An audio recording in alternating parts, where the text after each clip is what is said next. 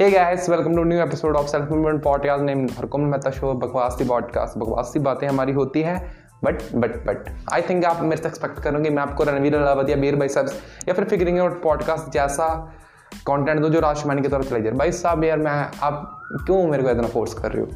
क्यों मेरे को इतना बोल रहे हो कि आप क्वालिटी कॉन्टेंट दो? गाइस सब तो पहले, दे, बहुत है कॉन्टेंट क्रिएशन की टीम है उनके पास।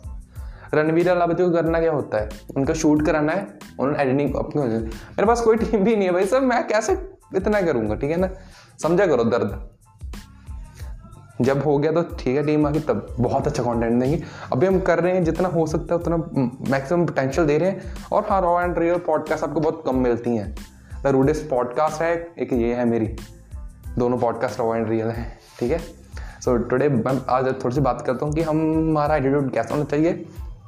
सो जून 80 से लेकर आई थिंक जून 22 तक W T W T C world test championship का final New Zealand and India के बीच होने वाला है।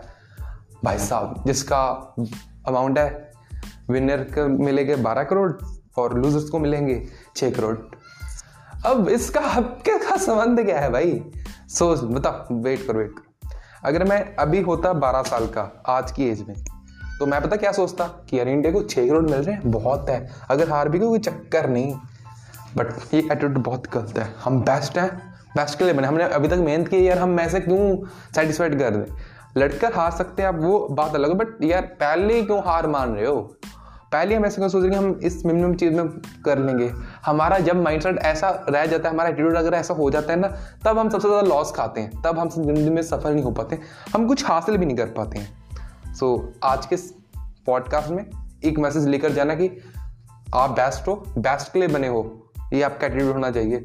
ऐसा नहीं कि यार हाँ चलो ठीक है अगर आप पीओ के लिए अप्लाई कर रहे हो और आपको लग रहा है कि यार उसमें तो ये काम इतना होगा यार वर्क प्रेशर होगा मैं तो चलो क्लर्क पे आते तो वो पाँच बजे छुट्टी लेकर चला जाता है। भाई सब क्या करोगे? क्लर्क की इनकम कितनी थर्टी थाउज़ेंड की अप्रॉक्सीमेटली होती है।